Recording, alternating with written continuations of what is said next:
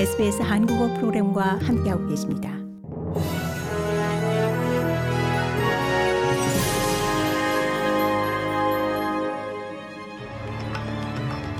(2023년 2월 19일) 일요일 SBS 뉴스 헤드라인입니다. 오늘 다윈에서는 도시 폭격 81주년을 맞아 추모식이 진행됐습니다. 수천 명의 사람들이 모여 1942년 오늘 일본군의 공격으로 사망한 사람들과 도시를 지킨 사람들을 기리며 추모했습니다. 찰스 스터트 대학교 학자이자 warrant 장교에 따른 라라키아 원주민 장로 빌라와라리 씨는 다윈 폭탄 테러로 사망한 호주 원주민 장교 중 한 명인 자신의 할아버지를 기리기 위해 기념식에 연설자로 나서 80여 년 전 이날 할아버지 존 로키 카빌로를 잃은 것은 나와 가족들에게 가슴 아픈 일이었으며 적어도 243명의 사망자가 발생했다고 추모했습니다. 50만 명 이상이 2023 World Pride 행사를 위해 시드니에 몰릴 것으로 예상되는 가운데 Mardi Gras Fair Day가 시드니의 Victoria Park에서 시작됐습니다. World Pride 축제가 열리는 몇 주 동안 300개 이상의 행사를 비롯해 350개 이상의 노점이 운영될 예정입니다. Mardi Gras의 앨버트 크루거 대표는 채널 9에서 올해의 테마인 함께 모여 꿈꾸고 확장하자라는 의미는 성소수자들의 목소리를 알려나가고 지지하자는 취지라고 설명했습니다. 한편 성소수자들의 섭식 장애와 관련해 보다 포괄적이고 안전한 의료 서비스를 제공해야 한다는 주장이 제기됐습니다. The Everybody Welcome 캠페인은 World Pride 기간 동안 전국의 섭식장애 지원단체들에 의해 운영되며 성소수자들에게 보다 문화적으로 적절하고 세심한 지원 조치를 제공할 예정입니다.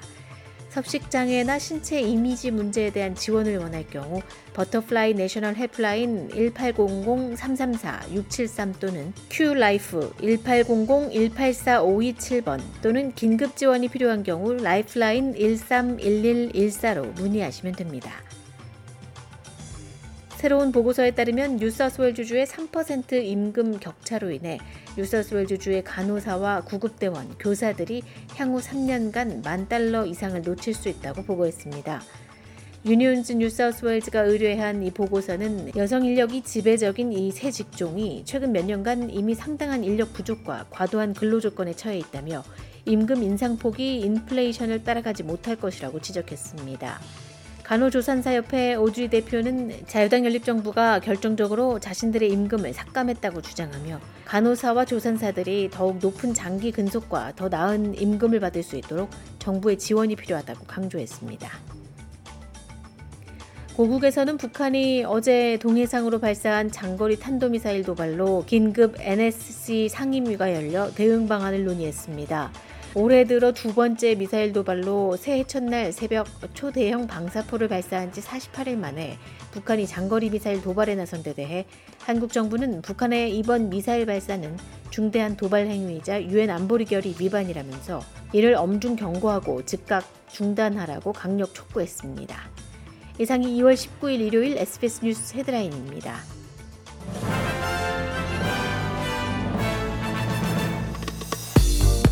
이제 SBS 한국어 프로그램을 SBS 라디오 앱을 통해 만나보세요.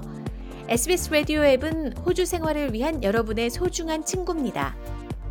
여러분의 부모님께는 호주 생활의 필수적인 길잡이입니다.